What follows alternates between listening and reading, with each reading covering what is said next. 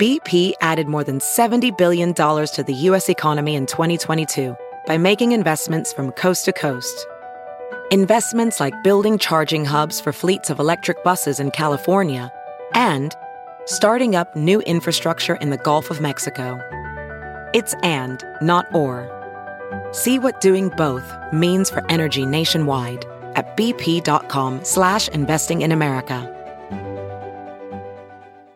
Have you heard you can listen to your favorite news podcasts ad-free? Good news. With Amazon Music, you have access to the largest catalog of ad-free top podcasts included with your Prime membership. To start listening, download the Amazon Music app for free or go to amazon.com slash ad-free news podcasts. That's amazon.com slash ad-free news podcasts to catch up on the latest episodes without the ads.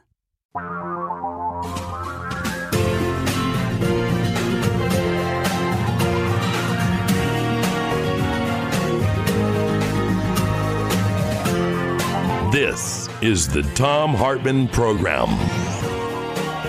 And greetings, my friends, patriots, lovers of democracy, truth, and justice, believers in peace, freedom, and the American way. Thom Hartmann here with you. We have a lot coming up on the program today. We're going to be discussing with Professor Richard Wolff the Republican Party's extraordinarily dark plot to win elections and how it interacts with economics. Oh, and I've got a rather extensive rant for you in a few minutes about Liz Cheney and the Republican Party. And is it even worth saving? And we'll get into that in a few minutes. But right now, Charles Sauer is, is on the line with us, a libertarian economist and president of the Market Institute. MarketInstitute.org is the website. He's also the author of a book it's so you know worthy of your consideration. It's, it's titled "Profit Motive: What Drives the Things We Do." MarketInstitute.org is the website. Charles Sauer, S A U E R, is his Twitter handle. Charles, welcome back. So, my question to you, as a libertarian who doesn't uh, generally believe in the government spending money on anything other than you know police and courts and armies, is how does the free market supply infrastructure? Obviously, I put this in the context of, you know, Joe Biden's proposing a couple of trillion dollars to rebuild America. How does your mythical free market do this? Well, I think first off, we need to take Joe Biden's plan and kind of divide it out into chunks, right? I think only about 6% of the plan deals with what we would traditionally call infrastructure, as in uh, roads and highways and maybe even the electrical grid you know, water and that sort of thing. So if we're talking about that, I might actually have a surprising answer for you today. And I hosted an event, what would be about 15 years ago now, called The Right Size of Government. And in that event, we had people that proposed anywhere from 5% of GDP to 30% of GDP as being the right size of government. But there was a large agreement around that 18 to 20% rate for being the right size of government for our GDP. And one Which of is those more people or less that where we are right now. was we so have 15 to 20 percent, and we're at about 20 percent right now, aren't we? Yeah, we're we're right around that mark. I mean, if you looked, I mean, you know, there was all sorts of academics that agreed in kind of the area that we're at right now. But one of the guys that kind of interested me was uh, Bill Niskanen, who at the time was one of the heads of the Cato Institute. And when it came to infrastructure, he used the Gini coefficient, which is a economic statistic that we use to look at inequalities.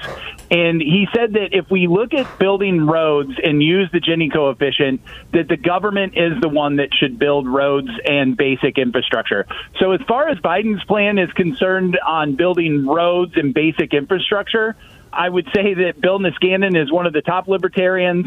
He thinks that the government is the right way to go with that. I'm going to side with Bill Niskanen. If we look at the rest of Biden's plan, I don't believe that that should actually be called infrastructure and should go into a different bill. Oh, interesting. It, it is not the response that I expected. So you would support raising taxes on people who make over $400,000 a year and big corporations, or at least raising them back to where they were before Donald Trump came into office, to generate a couple of trillion dollars that could be used to. I'm assuming that, you know, being a 21st century guy, that you would include broadband in that definition of infrastructure. I mean, it's the information highway, right? It's, uh, but basically, you're in favor of doing this. Do I have that right, Charles? I don't agree with the way that Biden is setting up the taxes, and I actually don't agree with the broadband section. I think that we have a lot of history in our country of running some of these services to people where it's not economically beneficial for us to run these services and for us having us as a country and the people in those areas having problems. Look, LBJ did it when he ran electricity to some places and kept people in uh, places in Texas where they couldn't make money. But no, uh, FDR, FDR sorry, did LBJ the Rural Electrification Administration, and then I believe it was Eisenhower, it might have been Truman, did the uh, Rural Telephony Administration, the REA and the RTA. And the whole point of both of them was that the so called free market was not delivering electricity to people in rural areas because it was more expensive to get it out to them. And so the government stepped in to do that. Are you saying that we should just go back to abandoning people who live in rural areas? I'm saying that by delivering them electricity, we kept people on farms that weren't producing instead of where they would have seen an incentive to move to a city and be productive. I think we drove a lot of people into poverty through that plan, and the statistics seem to go with me on that one. Huh. No, okay. they ended up. Uh, most of them ended up losing their family farms because the farmland that they were on was untenable. Got it. So back to this uh, Biden expanded definition of infrastructure. You know, we, we started with broadband there. How is an educated populace not an intellectual infrastructure? we we see, you know, the United States is now slipping behind other countries in terms of original patents. It is our intellectual infrastructure, or certainly it was our intellectual infrastructure from roughly the 1920s when free public school became common all across the United States. It really only started in the 1890s. And so from the 1920s until the 1980s, when we had the very best public schools in the world, we also led the world in science and technology and innovation, all those other things. How could you not consider that? I mean, it's openly, clearly considered infrastructure by every other developed country in the world. This intellectual infrastructure, the, the right to have an education, including a college education. Why would you not consider that infrastructure? Well, first off, President Biden and even you, I believe last week, supported giving our intellectual property away to other countries. So the left definitely uh, no, isn't on board not, with that. Neither of those statements His, are true, Charles. Well, you supported giving our intellectual property for the vaccines away to other countries. No, and that that's not is, true. By the, your own the, definition, the TRIPS, giving away our infrastructure. The the WTO TRIPS waiver pays. In this case, let's say it was AstraZeneca that is going to be manufactured on a generic basis, say in India, for example. That company that manufactures it in India has to pay 7% of their revenue back to AstraZeneca plus a percentage that covers some profits. So um, you actually, they're going to have a reduced profit, claim, but it's not a giveaway. You did make that. First off, I will lay the groundwork. You've never led me astray when you've laid the groundwork for an argument, and that was a part of your groundwork last week. I went along with it. When we got off the call, I tried to research it. That 7% is written down nowhere. This TRIPS waiver currently isn't written anywhere. I haven't been able to find that 7%. But even at 7%, that's Go to tradewatch.org, Charles. You'll find it. All right, I'll look it up. But up. we're pretty much out of time. Last 10 seconds why we shouldn't pay for college? Look, college is good. It can be privately funded.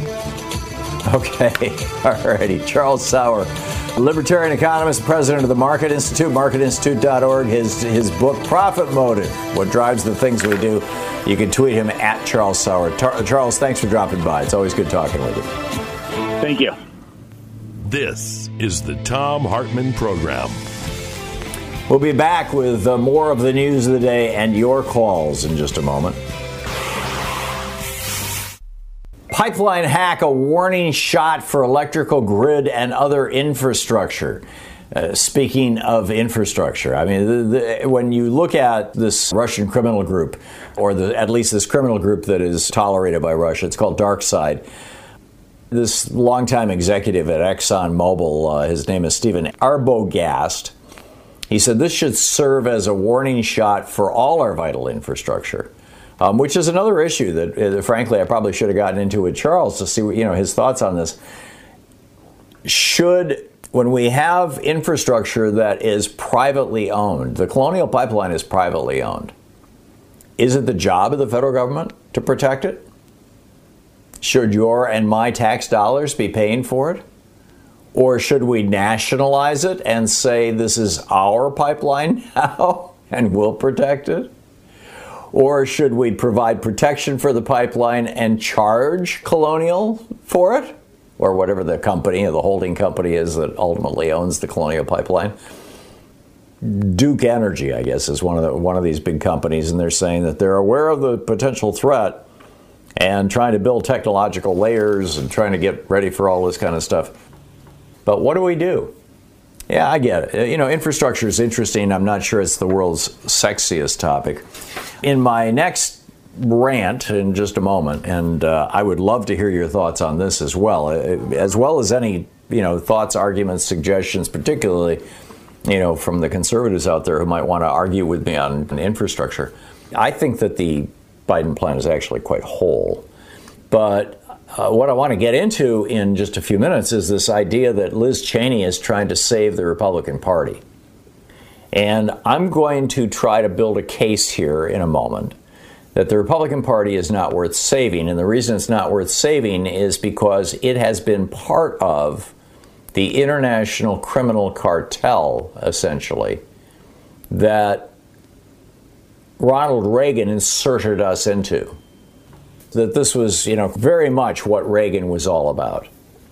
Was basically turning America over to the international criminal class, from the tax cheats to the big oil companies to the weapons manufacturers and sellers to the whole black market folks that there literally is an international criminal class and that the Republican Party threw in with them in the 1980s. And Donald Trump then tried to make it official.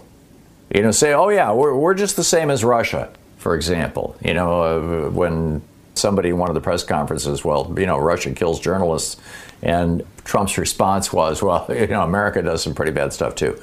Well, we have done some pretty bad stuff, but are we Russia? No, I don't think so. And that's not to pick on Russia. I mean, you know, there's no shortage of countries that I don't think have ever really tried to hold themselves to the standards that America at least holds up for herself, for ourselves. So we'll get into that in just a minute.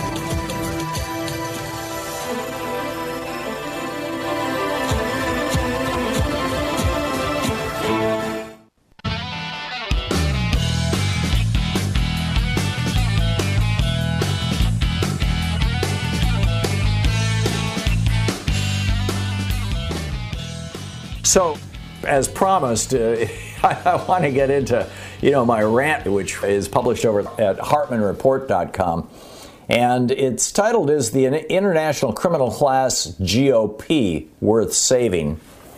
And you know, my point is that instead of trying to clean up their act, the Republican Party seems more and more committed to getting in bed with criminals. I mean, Liz Cheney is out there saying, "Oh, you know, we need to save the Republican Party." Really?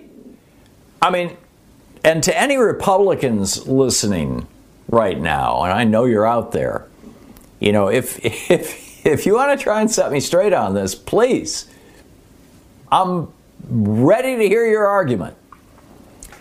But for 40 years, from where I'm sitting, it looks to me like the Republican Party has been a peripheral part of the international criminal class.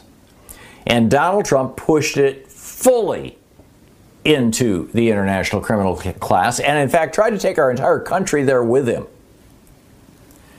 And I mean, this isn't the first time this has happened. You know, we broke from the international criminal class, which was the British East India Company in 1776. That's that's how we started. Was getting you know disconnecting ourselves from the international criminal class. Then they got in bed with the southern, you know, with the, the, the, big plantation owners in the Confederacy in that era from 1820 to 1860. And, you know, half this country was in bed with the international criminal class again with the slave trade, the cotton trade, and everything else. That got busted up by the Civil War. Then these guys, these international criminals, these at least the ones based in the United States, but this was after they had thrown in with Hitler with the America First movement and Charlie Lindbergh. And then they tried to hire Smedley Butler to kidnap or assassinate Franklin Roosevelt. And we fought that back. And then came Reagan. And I mean, you know, you look at what Reagan did, and it is just mind boggling, right? I, have got a list here in the article, and, and there's a link out to every single one of them. He traded American weaponry for hostages in order to win an, an, election. He illegally armed murderous thugs and overthrew governments while smuggling cocaine into the United States. He opened up the banking laws to criminal behavior so widely that the entire savings and loan industry collapsed and we had to spend $7 trillion bailing out those bankers. Your money and mine. He explicitly and overtly supported the brutal and racist apartheid and internationally recognized criminal government of South Africa. He stole money from the EPA Superfund and funneled it into Republican election campaigns. He surveilled, harassed, and intimidated journalists. He rigged HUD grants housing grants, and then took the money from that and gave it to Republican donors. He helped Osama bin Laden start what we call Al Qaeda these days. He eliminated 40,000 beds for mental patients in America, you know, leading to this epidemic of homelessness. You know, not to mention his getting into bed with tax cheats. I mean, I probably should have started with that because that's probably the biggest part of the international criminal conspiracy is to, you know, not pay taxes anywhere. Uh, Janet Yellen came out last week and said that the international criminal class in the United States owes this government $7 trillion in unpaid taxes. I mean, you know, when Nixon was caught lying about Watergate and taking bribes from Jimmy Hoffa and the milk lobby and McDonald's, Americans were shocked. But keep in mind, it was Republicans. It was Barry Goldwater who walked over to the White House and said, You got to go, Dick. That's not the Republican Party anymore. That's not the Republican Party since Reagan. Instead, you know, what we have is Donald Trump, you know, a real estate fraudster and serial criminal himself, who put Steve Mnuchin, the foreclosure king, the guy that Kamala Harris could have put in prison, put him in charge of all of the federal money as Secretary of the Treasury.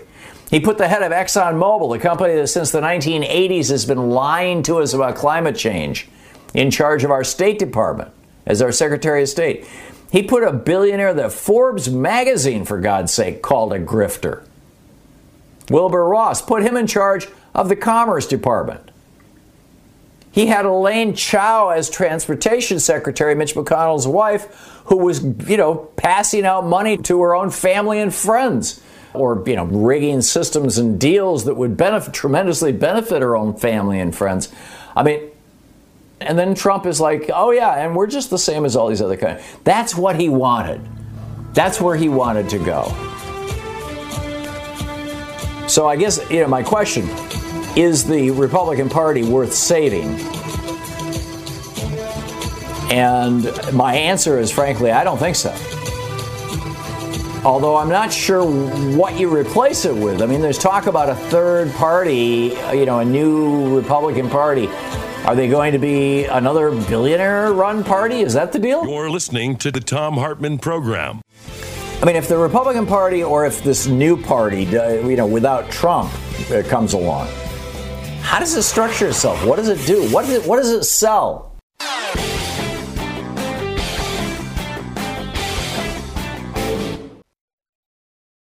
Quick math the less your business spends on operations, on multiple systems, on delivering your product or service, the more margin you have and the more money you keep. NetSuite is the number one cloud financial system, bringing accounting, financial management, inventory, HR into one platform and one source of truth. With NetSuite, you reduce IT costs because NetSuite lives in the cloud with no hardware required, accessible from anywhere. You cut the cost of maintaining multiple systems because you've got one unified business management suite. You improve efficiency by bringing all your major business processes into one platform, slashing manual tasks and errors. Over 37,000 companies have already made the move. So do the math. See how you'll profit with NetSuite. Now through April 15th, NetSuite is offering a one-of-a-kind flexible financing program. Just head over to netsuite.com slash Hartmann with two N's. netsuite.com slash Hartmann. That's netsuite.com slash Hartmann. Hey, it's Kaley Cuoco for Priceline. Ready to go to your happy place for a happy price? Well, why didn't you say so? Just download the Priceline app right now and save up to 60% on hotels. So, whether it's Cousin Kevin's Kazoo concert in Kansas City, go Kevin, or Becky's Bachelorette Bash in Bermuda, you never have to miss a trip ever again. So, download the Priceline app today. Your savings are waiting. Go to your happy place for a happy price. Go to your happy price, Priceline. Our book today for the Thom Hartmann Book Club is Unmaking the Presidency Donald Trump's War on the World's Most Powerful Office by Susan Hennessy and Benjamin Wittes. And this is from the introduction, page five. They've described how all the former presidents, with the exception of Herbert Walker Bush, who was ill, were there for Trump's inauguration, as well as Secretary Clinton and her husband, Bill Clinton. And then he continues The clock mounted down to the key moment shortly before noon when Donald Trump stood before Chief Justice John Roberts. Trump's wife, Melania, held two Bibles on which he placed his left hand. One was from Trump's childhood, the other was the Bible that Abraham Lincoln used to take his oath of office in 1861.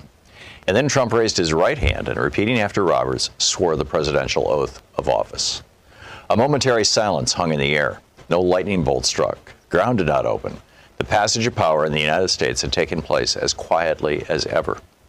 Yet in that moment, an earthquake of sorts did occur, because although the United States may have had more tragically misguided executives at its helm, never before had it had as president a man more obviously misplaced in the office.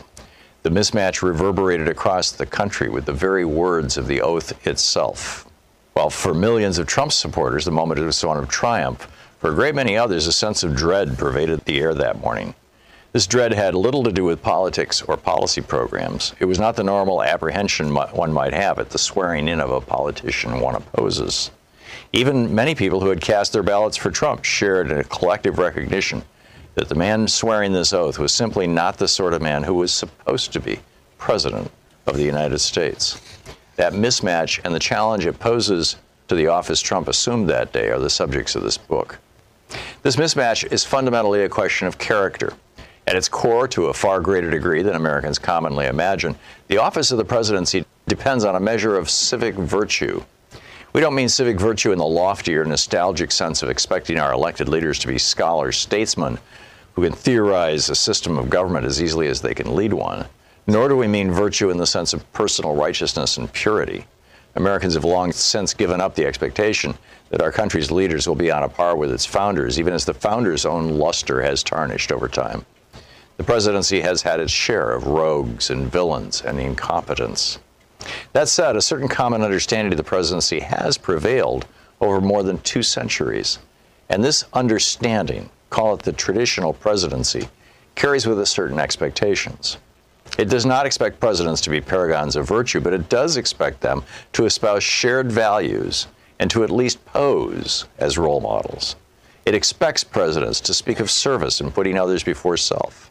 It expects presidents to, at a minimum, pay lip service to following the law and embracing an ethos of civic duty. And it pervasively depends on presidents thinking that they enforce and comply with rules in good faith. By contrast, it was resoundingly clear on January 20th, 2017, that Donald Trump's life and candidacy were an ongoing rejection of civic virtue, even if we define the term loosely. From the earliest days of his campaign, he declared war on the traditional presidency's expectations of behavior. He was flagrant in his personal immorality, boasting of marital infidelity and belittling political opponents with lewd insults. He had constructed his entire professional identity around gold plated excess and luxury and the branding of self. As a candidate, he remained unabashed in his greed and personal ambition. Even his namesake charitable foundation was revealed to be merely a shell for self dealing. He bragged that finding ways to avoid paying taxes made him smart. The overriding message of Trump's life and of his campaign was that kindness is weakness, manners are for wimps, and the public interest is for suckers. He never spoke of the presidential office other than as an extension of himself. In America in 2016, that turned out to be a winning message. The reasons why have been treated in depth elsewhere. It was a function of political polarization domestically, of myriad forces driving the appeal of authoritarian populists globally, and of the dramatic loss of confidence in political elites. and of a media ecosystem in which voters can increasingly choose their own realities. It was a function, no doubt, of the resurgence of race as a salient political identity for many white voters. And critically, for present purposes, it was a function of political parties' loss of control over their own nominating processes. We'll leave to others the question of how to assess Trump's appeal and the social conditions that allow him to flourish.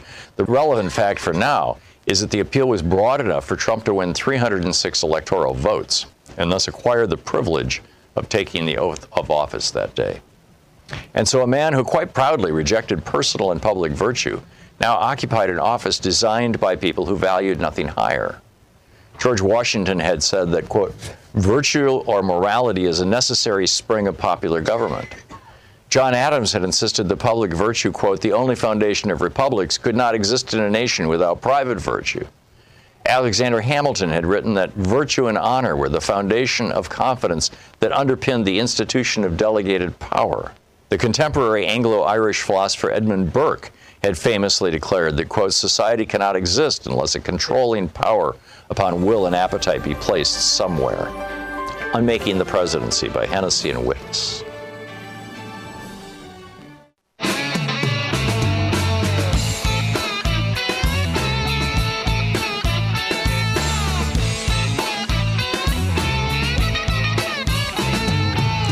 And welcome back. Thom Hartmann here with you. Just two things I wanted to just as punctuation marks to uh, my rant, and then I'll pick up your phone calls here in just a moment. The first is that Joe Biden is saying basically, you know, I mean, his proposals, the American Jobs Plan, the American Families Plan, his infrastructure proposals, the, the hard infrastructure and the soft infrastructure, I think is how they're referring to it in the administration, the roads and bridges and the human infrastructure, shall we say it's going to cost about $4 trillion. And that's going to require uh, undoing some of the Trump tax cuts and maybe even undoing some of the Bush tax cuts.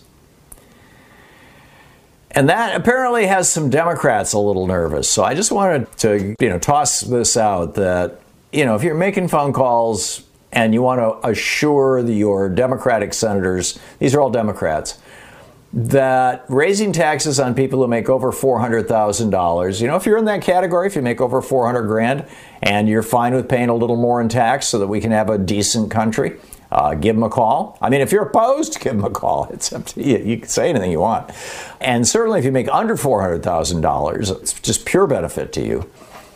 But this is from a, uh, a piece by Kerry Eleveld over at uh, the Daily Kos. It's titled Biden's Very Popular Proposals Are Meeting Resistance as Some Democrats Fret Over Raising Taxes. And Kerry notes uh, overhauling taxation of multinational corporations is getting the silent treatment from uh, Senate Finance uh, Committee Chairman Ron Wyden of uh, Oregon, Senate Banking Committee Chairman Sherrod Brown of Ohio. They're both very, very solid progressives. And Senator Mark Warner of Virginia. Biden's proposal to roughly double the amount of capital gains taxes paid by investors who earn more than a million dollars a year is getting some resistance from uh, Senator Warner and Senator Bob Menendez of New Jersey. Now, this is a change, by the way, that would only affect three tenths of 1% of taxpayers. Several House Democrats have also indicated they wouldn't support Biden's proposals unless they also repeal a cap put in place by the GOP tax law. These are the so called SALT taxes. I actually think that uh, repealing, I, I, realize that many of my progressive colleagues say, hey, you know, uh, limiting the amount of state and local taxes. That's what SALT stands for, state and local taxes, S A L T.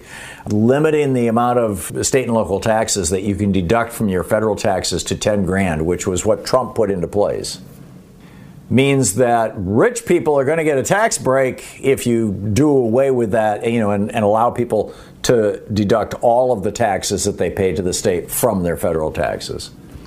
But if you don't do that, you have double taxation, number one, which is just like wrong. And number two, there are a lot of states where property values are high and the principal store of wealth that middle class people have is their home and they're paying fairly high property taxes plus they're paying high state income taxes california new york new jersey connecticut oregon even you know, or at least the portland part of oregon to that extent. So I think that blowing up the salt tax thing, uh, going back to the way it was before Trump messed with it, actually is what I would advocate. But, you know, if you disagree with me, let me know. Anyhow, let's pick up some of your phone calls here. Mark in Long Beach, California. Hey, Mark, what's up? Well, yesterday you were trying to figure out a name for the new Republican Party, and uh, I remember heard on Mitch Jeserich's show on KPFA, a guy kind of blurted out the Republican Confederacy, and that term Oh, yeah. stood out stood out in my mind like a bright star. Yeah, yeah. They're embracing the values of the Confederacy hierarchy, patriarchy, slavery, or at the very least, segregation in the modern form. Although I think you could say something close to slavery, uh, slave wages, shall we say, not to diminish the awfulness of slavery, obviously. And treason, you know, hatred of their own government. So, yeah, I think you're onto something, Mark. That was a good one. Thank you. Todd in Summit, Mississippi. Hey, Todd, what's on your mind? Yes, I've been listening to you, and I happen to agree with you about the Republican Party should not be saved. In all honesty, they have, since the 1980s, been moving to what I would call a corporate communistic model for your diehard Republicans, your moderate Republicans, but now we are seeing this move into more of a fascist type party. And once you reach mm-hmm. that point, there is no way that it can be saved. You know, the Chinese have been watching this, and they have actually been modeling what corporations in the United States have been doing since the 1980s. And they've basically refined it and made it work for them. Uh, you know, Right. corporations have basically they watch their employees now. They put software on their computers so they see everything that they do. And the Chinese are basically doing the same thing. And the Republicans, anytime anything is done for the American worker or for the benefit of the people, they fight it and fight it and fight it. And the only reason for this is not just for the wealthy, but it's also to set up this symbiotic type plutocracy that honestly mirrors more of a communist type movement than anything else, and the rest are just fascists. Yeah, by, and by communist, you mean the actual communist countries like the old Soviet Union and, and current communist China, where basically the government is totalitarian. That's what you're talking about. Absolutely. Yeah, Absolutely. yeah. I get it. I get it. I think you may be right, and the extent to America to which American companies are moving in that direction is also pretty shocking. The book that I just sent off to my publisher's editor, to BK's editor, it's the first draft. I'll get it back in about three weeks, and then I'll have a month to you know fine tune it and then send it off again. Um, but it's the book that I've been working on for the last six months. It's called The Hidden History of Big Brother in America. And and there's several chapters in there about how corporations are like hyper monitoring us, how they're how they're hyper monitoring their employees, how you know, the loss of privacy, the loss of uh, you know uh, you know personal power, um, all of these things. So to your point, and the and the Republicans are just like totally in with all of that. So to your point, yeah, I think you're absolutely right. Thank you for that, Joanne in Van Nuys, California. Hey, Joanne, what's up? Um, well, I wanted to. I'm glad you brought up the drugs because if you remember during the Bush Reagan era, remember the Iran Contra, and that was that was actually one of the largest international drug cartels was being run, and they were bringing those drugs in and selling them in Southern California, and then spreading them across the uh, country. That's That's right. when crack cocaine came in, and these people, the, the, the same people, the Bushes and company, they have made fortunes on drugs and on the pain and suffering of the people they sell and get addicted, and they've been doing it since since that's their original fortune with the clipper ships and and uh, and uh, the opium wars, and they're still doing it. And I'm glad you brought it up. And don't forget, when William Casey was uh, arranging this deal, he was going over, you know, and making arrangements with Iran, uh, Iran to pull off that first October surprise or second one.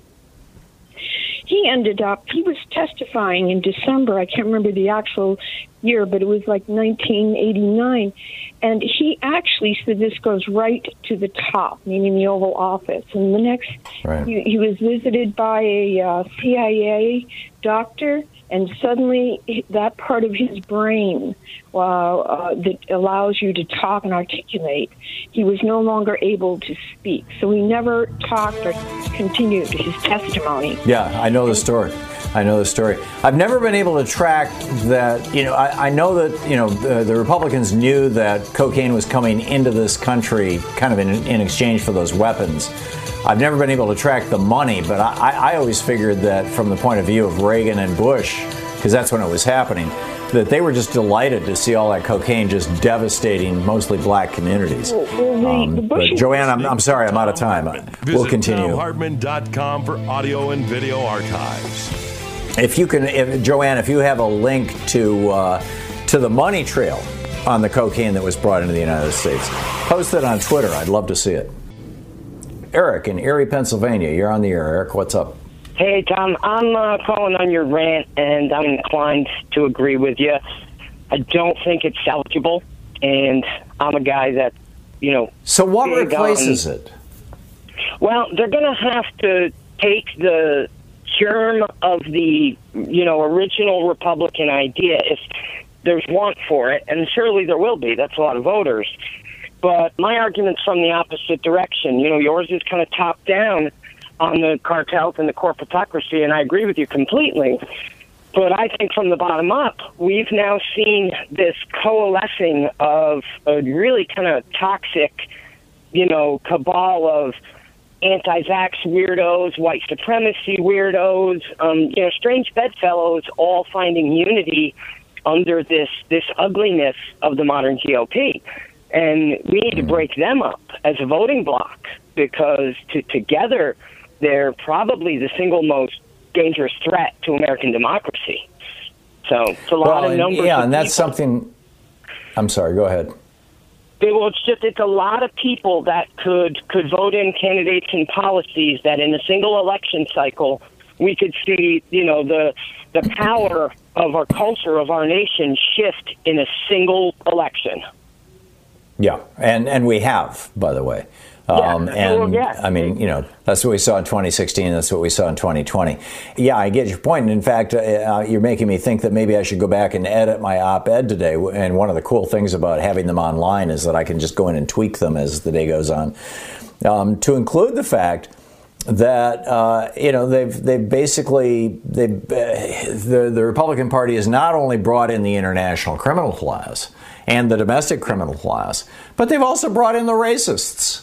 They've also brought in the misogynists. They've I mean they've they've brought in a bunch of deplorables, right? it's, it's like Yeah, Hillary was right, and and this Yeah. is a group, and it's like the question we ask about Republican voters every cycle, them voting against their own economic self-interest. They're gullible enough to hang their hat on, hey, I'm part of you know the supreme class, the white class, the chosen people in America, so at least I have that, even though you know my home is you know beyond my affordability, my my children can't get education, I can't get health care, yada yada, but I'm on the good side. It's enough Right. for them to identify because it really is about identity politics. The thing they accuse so much in the direction of the left, they're so guilty of themselves.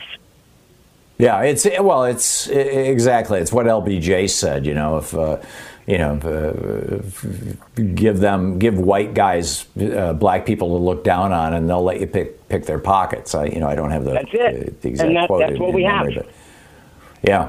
Yeah, in fact, he said, uh, "Hell, they'll turn their pockets inside out for you." you know, if you, if yeah, you- they'll, if they'll you- offer. They'll, And- they'll look at Trump. They'll throw their money at you. Yeah. Yeah, actually, Trump has made hundreds of millions of dollars off his suckers. You know, off the suckers who are following him. Historically, a wealthy, big city, coastal elite Trump type, they would never spit in his direction. But now, Yeah. he's their representative. Yeah, yeah, it's bizarre. Thank you, Eric. Good comments, all. I I often thought that if the Republican Party went away, that maybe the Democratic Party, parts of the Democratic Party, would become the new Republican Party.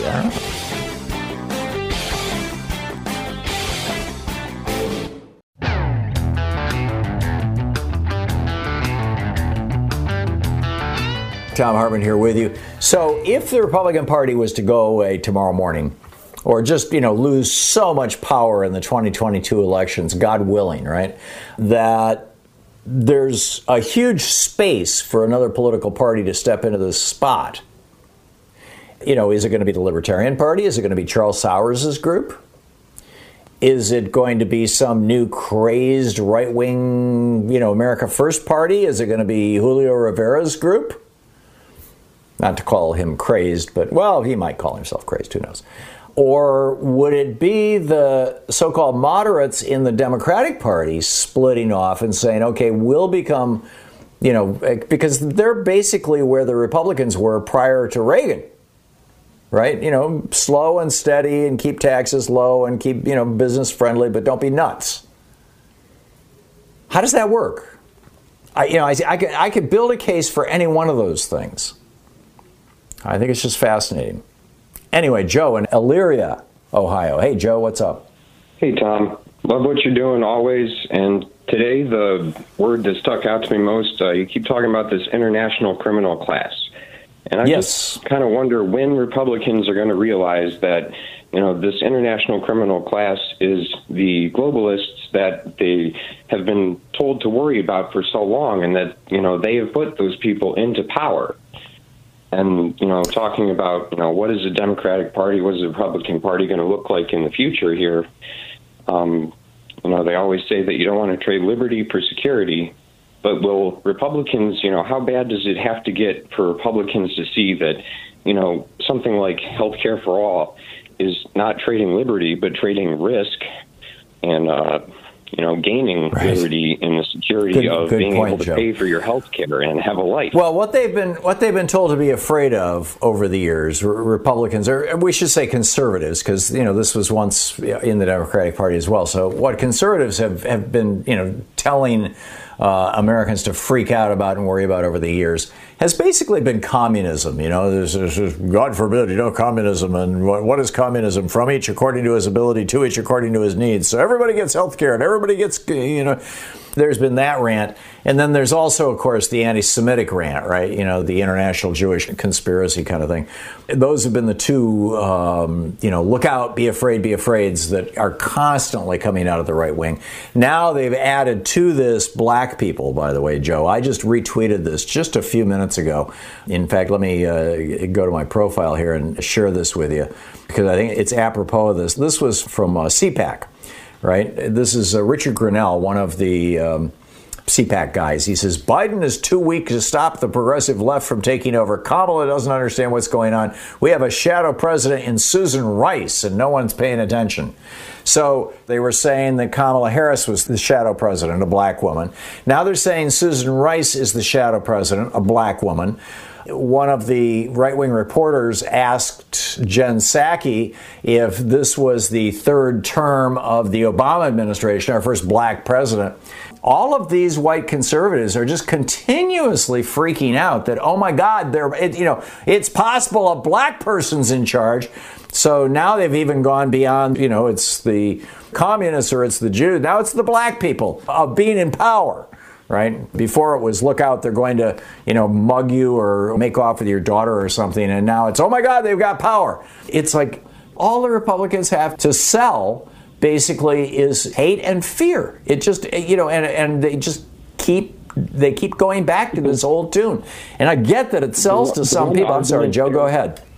The one argument that I would have to say to that is that I come from Ohio, which has always been somewhat considered a conservative state. But back in the 1800s, conservatism at that time meant that, you know, you kept your banks in line so that they didn't go bankrupt. And that is what eventually right. gave Ohio the power to be able to take on Rockefeller and to control some of the. Um, Ohio was the first state to pass antitrust legislation. The Sherman Antitrust Act, Senator Sherman was from Ohio.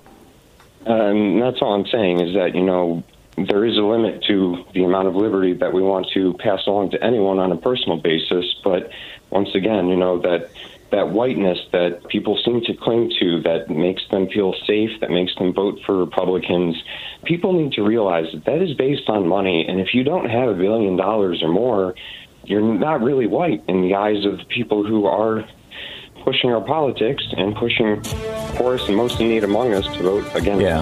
our, our own needs. Yeah, I'm not sure. Not really white would be exactly the phrase, but not certainly not worthy. But this is the freakout that they're that the conservatives and the Republicans are pitching.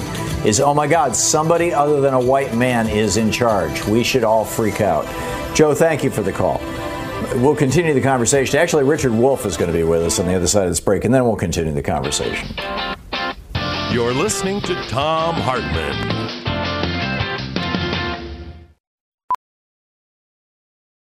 Ophthalmologist Dr. Strauss has seen firsthand how the metaverse is helping surgeons practice the procedures to treat cataracts. Cataracts are the primary cause of avoidable blindness. He works with a virtual reality training platform developed by Fundamental VR and Orbis International to help surgeons develop the muscle memory they need. The result? More confident, capable surgeons. And even more importantly, Patients who can see. explore more stories like Dr. Strauss's at meta.com slash metaverse impact. As you write your life story, you're far from finished. Are you looking to close the book on your job? Maybe turn a page in your career? Be continued at the Georgetown University School of Continuing Studies. Our professional master's degrees and certificates are designed to meet you where you are and take you where you want to go. At Georgetown SCS, the learning never stops, and neither do you. Write your next chapter. Be continued at scs.georgetown.edu slash podcast.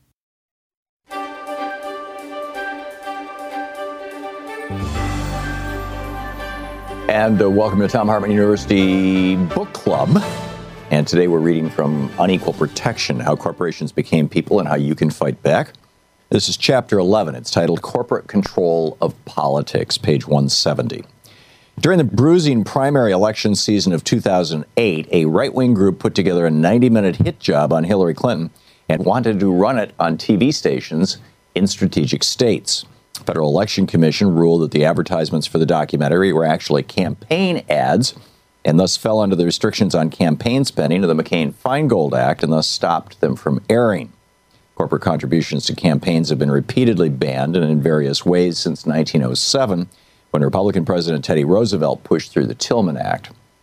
Citizens United, the right wing group, sued to the Supreme Court with right wing hitman and former Reagan Solicitor General Ted Olson, the man who argued Bush's side of Bush v. Gore, as their lead lawyer. This new case, Citizens United versus Federal Election Commission, presented the best opportunity for the Roberts Court to use its five vote majority to completely rewrite the face of American politics rolling us back to the pre 1907 era of the robber barons. And if there was one man to do it, it was John Roberts. Although he was handsome with a nice smile and photogenic young children, Roberts was no friend to average working Americans. If anything, he was the most radical judicial activist appointed to the court in more than a century. He'd worked most of his life in the interest of the rich and powerful and was chomping at the bit for a chance to turn more of America over to his friends. As Jeffrey Toobin wrote in The New Yorker, quote, in every major case since he became the nation's 17th Chief Justice, Roberts has sided with the prosecution over the defendant, the state over the condemned, the executive branch over the legislative, and the corporate defendant over the individual plaintiff. Even more than Scalia, who has embodied judicial conservatism during a generation of service on the Supreme Court, Roberts has served the interests and reflected the values of the contemporary Republican Party. End of quote. And the fastest way the modern Republican Party could recover its power over the next decade was to immediately clear away all impediments to unrestrained corporate participation in electoral politics. If a corporation likes a politician, it can ensure that he is elected every time. If it becomes upset with a politician, it can carpet bomb her district and a, with a few million dollars worth of ads and politically destroy her. In the Citizens United case, the Roberts Court listened to arguments and took briefs and even discussed it among themselves as if they were going to make a decision. But instead of deciding the case on the relatively narrow grounds on which it had originally been argued, whether a single part of a single piece of legislation, in this case McCain Feingold, was unconstitutional, the court asked for it to be re argued in September 2009 and asked that the breadth of the arguments be expanded to re examine the rationales for Congress to have any power to regulate so called free speech. by corporations. In this, they were going along with a request from Theodore B. Olson, who argued Bush v. Gore and would not now not just look at this narrow case, but go back nearly 20 years to re examine and perhaps overturn their own ruling in the Austin v. Michigan Chamber of Commerce case, where the court held that it was constitutional for Congress to pass limits on corporate political activities, as well as its decision in 2003 to uphold McCain Feingold as constitutional. The setup for this 2010 decision came in June of 2007 in the Federal Election Commission versus Wisconsin Right to Life case, in which the Robert courts ruled that the FCC could not prevent Wisconsin Right to Life from running ads just because it was a corporation. The idea of Congress passing laws that limited corporate free speech was clearly horrifying to both Roberts and Scalia. Scalia went after the 1990 Austin v. Michigan Chamber of Commerce case, in which the then Rehnquist court had ruled that the Michigan Chamber of Commerce was limited in its free speech in a political campaign because it was a corporation. Scalia complained this Austin was the only pre McConnell case that this court had ever permitted the government to restrict political speech based on the corporate identity of the speaker. Austin upheld state restrictions on corporate independent expenditures, and God forbid the statute had been modeled after the federal statute the, B- uh, the BCRA 203 amended. End of quote. The Austin case, Scalia concluded, with four others nodding, was a significant departure from ancient First Amendment principles. In my view, it was wrongly decided. Scalia was quoted at length from opinions in the Gross Grosjean v. American Press 1936 case, in Scalia's words, quote, holding that corporations are guaranteed the freedom of speech and of press, safeguarded by the due process of law clause of the 14th Amendment. He also quoted the 1986 Pacific Gas and Electric Company versus Public Utility Commission of California case. The identity of the speaker is not decisive in determining whether speech is protected. Corporations and other associations, like individuals, contribute to the discussion, debate, and the dissemination of information and ideas that the First Amendment seeks to foster. The bottom line for Scalia was, quote, the principle that such advocacy is at the heart of the First Amendment's protection and is indispensable to decision making in a democracy is no less true because the speech comes from a corporation rather than an individual. The book Unequal Protection How Corporations Became People and How You Can Fight Back. I laid out this hypothesis, which I think is supported by a substantial amount of evidence that the part of the Republican strategy to win elections in 2022 and 2024 is has a three part piece to it. Number one, convince Americans not to get vaccinated so that the country doesn't reach herd immunity, so Joe, Joe Biden doesn't get the virus under control. Number one. Number two, if he can't get the virus under control, the economy doesn't get back to full and normal functioning and so the economy is crippled. And then number three, the Republicans run ads saying Joe Biden couldn't put the economy back together. We are the experts at that. Hire us, you know, put us into office and uh, trash Joe Biden, and that this is their this is their new election strategy. So my question is, a, does this make any sense? Uh, but this is kind of a political question for Professor Richard Wolff, who will be with us in a moment. I'd really like to put this as an economic question which is how does this work, this relationship between economics and politics? Are there historical examples of politicians, political parties, or circumstances, you know, shifting politics this sort of way? I guess, you know, what's the economics of this? Professor Richard Wolff is with us, the economist, co founder of democracy at work.info. His most recent book, The Sickness is the System When Capitalism Fails to Save Us from Pandemics or Itself. And you can tweet him at Prof. Wolff with two F's. Uh, Professor Wolff, your thoughts on my hypothesis? Well, I think you're touching something which I, am very glad you did. Uh, and I should say, only in preface, I don't want to depress anyone, but I want to be honest in my answer. I think the Republican Party has made a uh, decision. It's really a bigger decision than having to do with Mr. Trump, although that's what it appears like. It's a decision that assumes something they dare not say. And I think they're right about this. Uh, the assumption is that American capitalism is now an economic system in decline. You know, the first 150 years of our country were a happy ride up. Not that there weren't problems and not that there weren't conflicts, but we had the good fortune to be in a period of a dynamic, rising, ascending capitalist economy and capitalist economic power. Around the 70s and 80s of the last century, we kind of peaked and we are now in a decline. And the Republican Party has decided that in that decline, they can win political points by hmm. blaming the other side for a decline. That is crazy and ridiculous and makes no sense. It's easy to show that the Republican Party has contributed at least as much to that decline as the Democrats. In contrast, the Democrats have a different plan. They want to deny the decline like the Republicans do, but they half admit it like the Republicans do, but in a different form.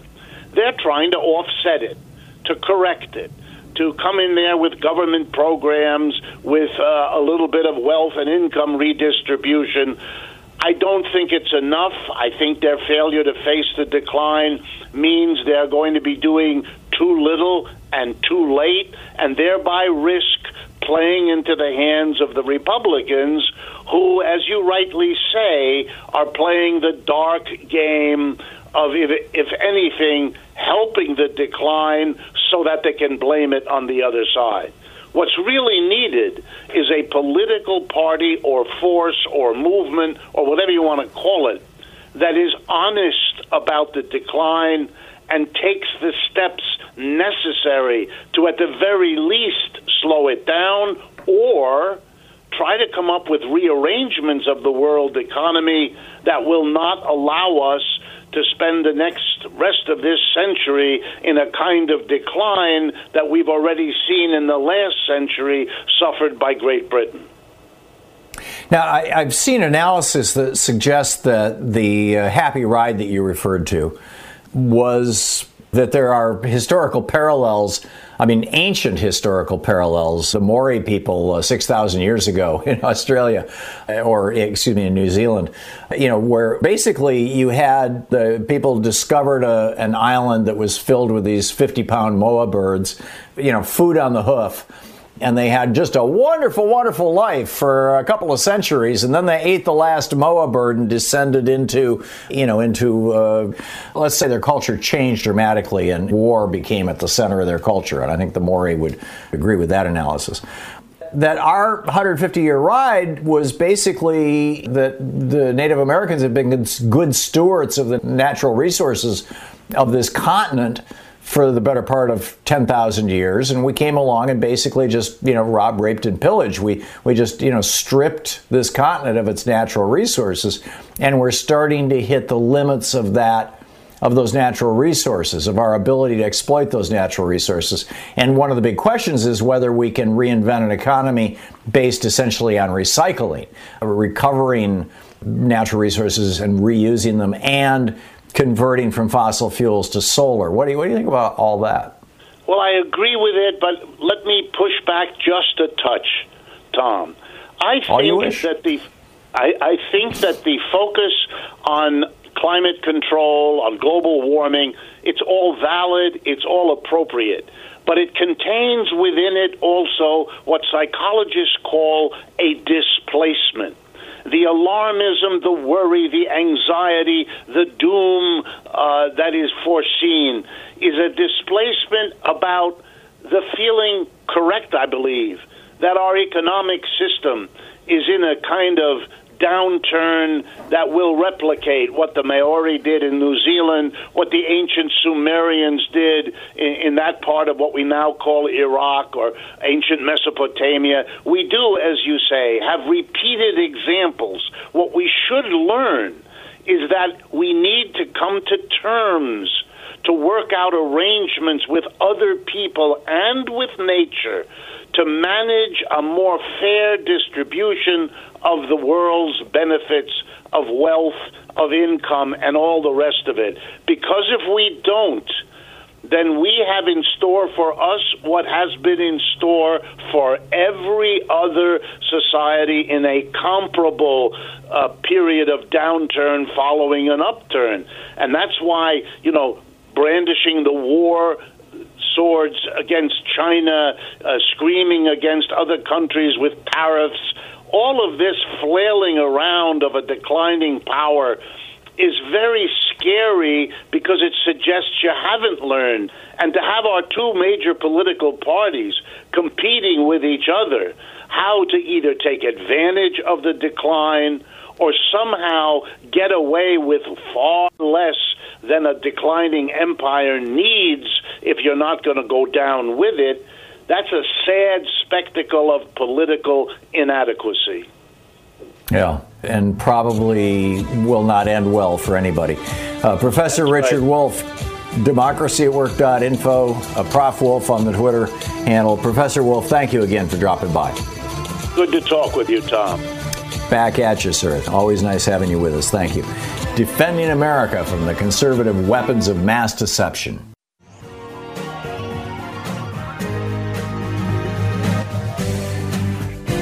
We'll be back with more of the news and more of my thoughts and yours in this uh, kind of national town hall meeting we have here every day on the Thom Hartmann program. And in the meantime, don't forget democracy is not a spectator sport. Never was intended to be. It requires you. So get out there, get active, tag, you're it. We'll see you tomorrow. You've been listening to Thom Hartmann. For audio and video archives, visit thomhartmann.com.